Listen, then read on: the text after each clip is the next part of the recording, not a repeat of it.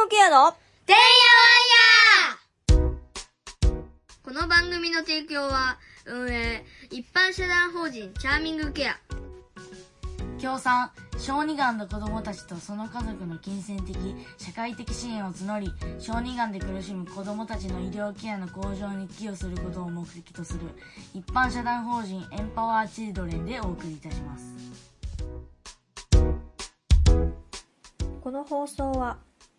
病気や障害のある子どもたちと家族のためのトータルケアを考えるチャーミングケアが日々のてんやわんやの中からチャーミングケアのヒントを探していく番組です。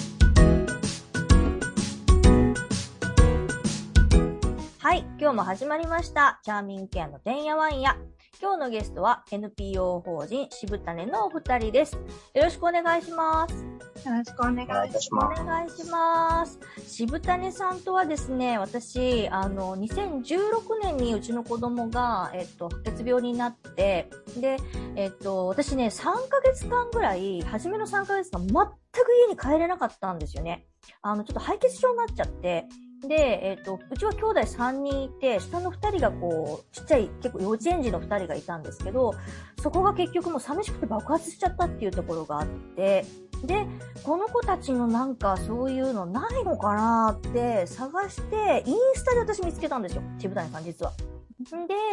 こういうのがあるんだと思って、なんか多分連絡させてもらったんですよ、確かね。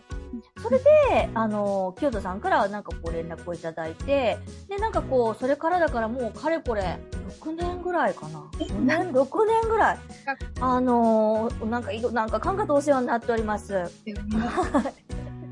あの、今日はよろしくお願いします。えっと、兄弟支援っていう形で、ちょっとあの、あの、ご紹介、私ちょっと長くしちゃったんですけど、あの、自己紹介よろしくお願いします。はい、ありがとうございます。えー渋谷で理事長をしています。清田と申します。はい、今日は声だけなので何言ってるかわからないですが、種まき戦隊シブレンジャーのレッドです。よろしくお願いします。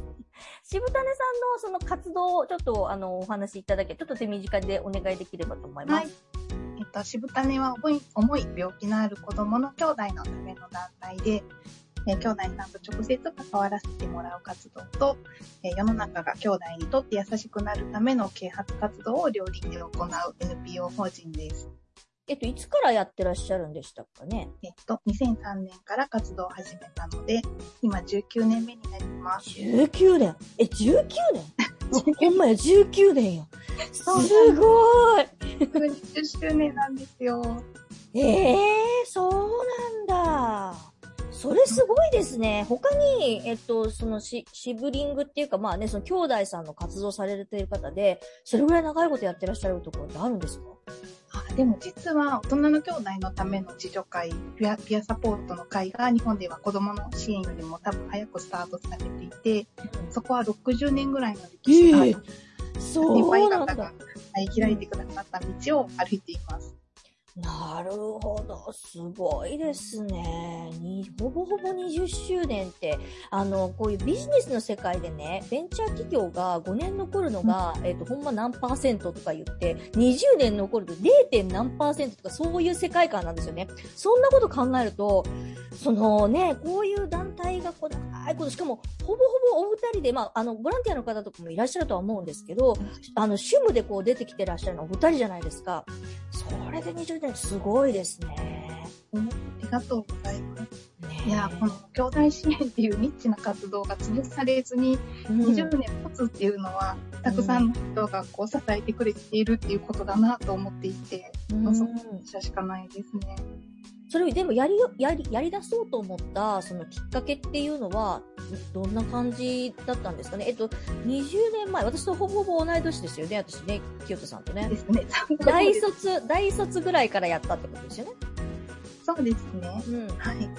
えっ、と、もともと私の弟が心臓病で、うん。えっ、と、弟が入院した時に、まだ当時私が中学生で、うん病院に行くと小さな兄弟たちが面会制限で病棟の扉の中に入れなくて、ちっちゃい子たちが泣いて廊下で毎日過ごしているのってて、うんその時のこう中学生なりにこの子たちがちゃんと大きくなれるんだろうかとか、子供が一人で病院の廊下で泣き続けて横に誰も大人がいないっていうことがすごく辛くて、多分そこで兄弟支援っていうことをやりたいなって思ってはいたと思うんですけど、えっと、大学で社会福祉を勉強して、で、その頃弟が亡くなって、で、初めて同じ立場の人に会いたいって思って、あのパソコンで検索をして、アメリカの兄弟支援の活動を知るんですよ。で、そこからこういろいろ話がつながっていき、兄弟支援の活動を日本でも広げたいっていうことで、立ち上げる経緯になります。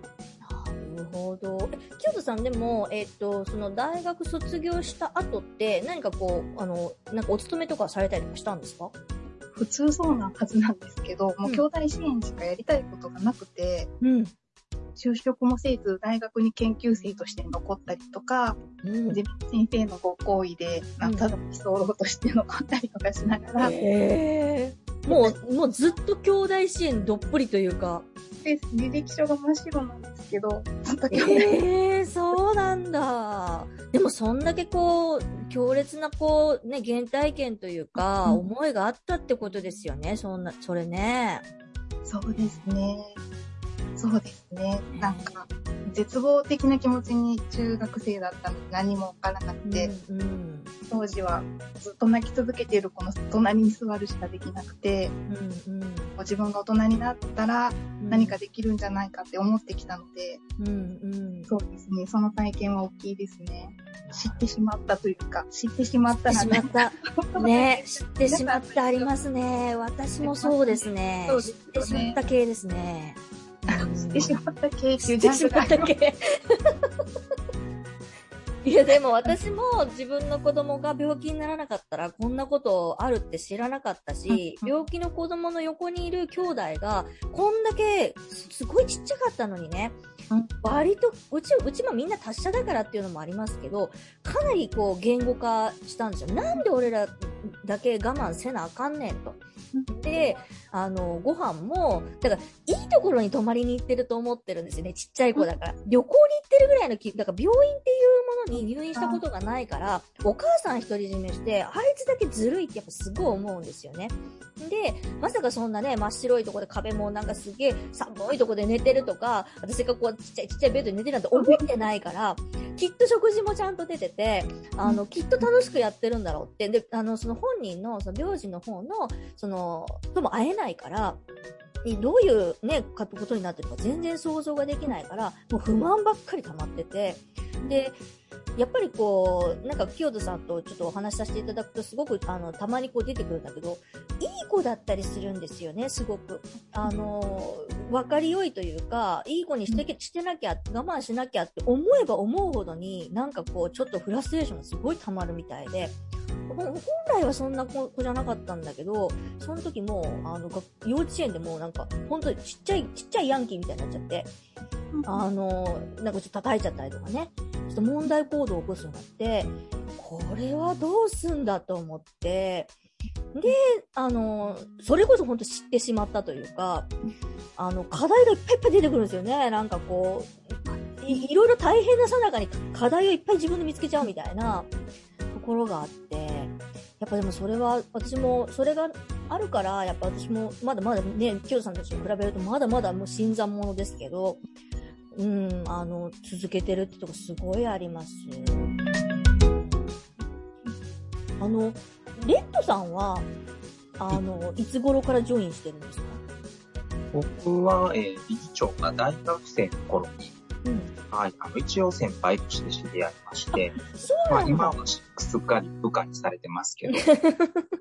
当時は僕の方が先輩だったんですけど、まあ、あの、うん二人とも社会福祉を学んでいたので、うんうん。やっぱりこう授業とか受けててもこう制度はあるけど、うんその隙間に落ちる人こそが大変なんだっていうお話をうんずっと聞かされてきたんですけどね。うんうん。そんなさなかにこう、兄弟っていう存在がいてっていうのを知らされた時に、あん何も学んできたんやっていう、すごいショックを受けて、うん。全然こう、シルエットしか見えてへんやんみたいなことにすごいショックを受けて、っていうのとこう、まあ、福祉学部にいても誰も気づかないような、うん。気づいてないような、つまりは誰も手をつけてないような、うん。なんやなっていうのが分かったので、うんまあ一緒に何かできればいいなということで、はい、そこから一緒に、うん、やり始めたという感じですね。はい。なるほどうん。まあでも、お二人ともすごい長い間。え、レッドさんはどっかにお勤めだったりしたんですよね？僕は最近までは勤めてたんですけど、まあいよいよは、まあ兄弟支援でやっぱりちゃんとご飯食べていけないと、これからの発展っていうのが望みづらくなるかなということで、思い切ってっていう感じです。はい。次の世代につなぐために、本当ですね。それすごい大切ですよね。何をするにしてもね。うん、よね、もうその辺を考えないといけない年になってきちゃったので、ねいや、でも、清田さん、私、あの、あれです、あの、シブリングサポーターの研修を、あの、受けさせていただいて、私、すごい感動したのが、あの、内容もさながらテキストすごいしっかりしたもので、あれ、すごいなって、本当こほん本当最近もね、あれどないして作ったんですかって私聞いたんだけど、いや、本当に、すごいんじゃないですか。あれはやっぱり、あの、渋谷さん独自のもんですよね。一番ベースになっているのが、うんえーそもそも兄弟支援を私が学んだアメリカで広がってきた兄弟支援をアメリカから世界に広げておられる方のお話が多分私の中でこう何度も咀嚼されながらベースにはなり、うん。それをこう日本のご家庭とか兄弟さんに合うように少しずつアレンジをしたりとか、うん。活動が長いので子供たちがハッとするようなことをたくさん教えてくれて、うん。そのエッセンスもこう詰め込んだものをこう渡せるといいなと思って作り始めたんですけど、あれ、全何ページぐらいですかね？16か4かいやー、でもあれ、うん、すごいと思う。ありがとう。いわゆるなんかこう、ジャンルの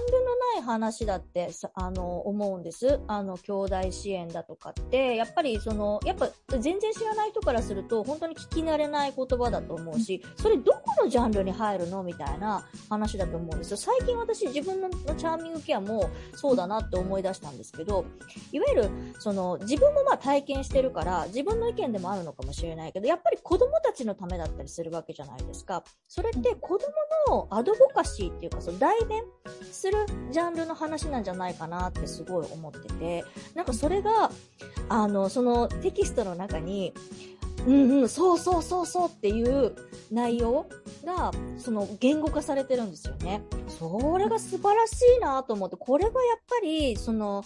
なんだろう、いい表現の仕方わかんないけど、ガチでやっぱりお子さん、子供たちと一緒にやってるから、こういう言語が落とせるんだなってすごい私感じました。あうんでもお同じですよね。このアドボカシーもそうだし、これ人権の問題だなと思っていて、うんチャットも一緒なんですけど、うん。子供たちは今自分の気持ちを言語化できなくて、少しうん遅れると振り返って、やっとあの時ああだったんだよって教えてくれるようになって、うんうんその繰り返しなので、なんとかその言葉をこう今子供たちと接する大人の人に届けないとってうん思うところが多分同じなんですよね。うん。そうなんです。今これ音声だけだからお届けできないけど、また絵がめちゃめちゃ可愛いねん、これ。ねえ、これすごいですよね。京都さんなんか、何ですか？クリエイターですか？みたいなね。なんか、お金がなくて自分で書くしかなかったんですよ、最めっ。ちゃ可愛いね。その、つぶたねちゃんって言うんですけど、渋種の種のね、その、ああれがモチーフになってるんだけど、めっちゃ可愛いんですよ。ありがとうございます。そう、ね編みぐるみをそうですよ。そう、まだいてますよ、うち。まだ、もう小学校5年生になりましたけど、まだ並んでますよ、うち。ありがとうございます。ねえ。あの、渋種のそのいろんな、あの、グッズって言ったらあれですけど、あの、ものにも登場するし、他にもなんか登場してますよね。なんか保険、なんだろう。保険、保険証？保険証のなんか、まあ、でちょあ、小児慢性特定疾病児童手帳っていうのが、うんうん。小児慢性特定疾病の子供たちの親御さんにお渡ししている保健所さんが配る大阪市の手帳の表紙を書かせてもらったりとかす、ごいじゃないですか、それ。ありがたいんです。最初に手にされるものなので、その時点で兄弟支援を知ってくださる、自然と柔らかく届くといいなと思って、兄弟も見てあげてくださいね、ではなくて、悩んだ時はお話聞きたいってみんなが思ってますよっていうことが伝えられるのはすごいありがたいですよね。や、本当にその雰囲気とかやってらっしゃることにすっごいマッチしたこうイラストっていうのが、私すごいあの大好きで、ねえ、一緒にあれですよね、あの学生に、あの、あれですよね、持たせて行きましたよね、なんか、なんかアラス、カに、アラスカに行きましたよね。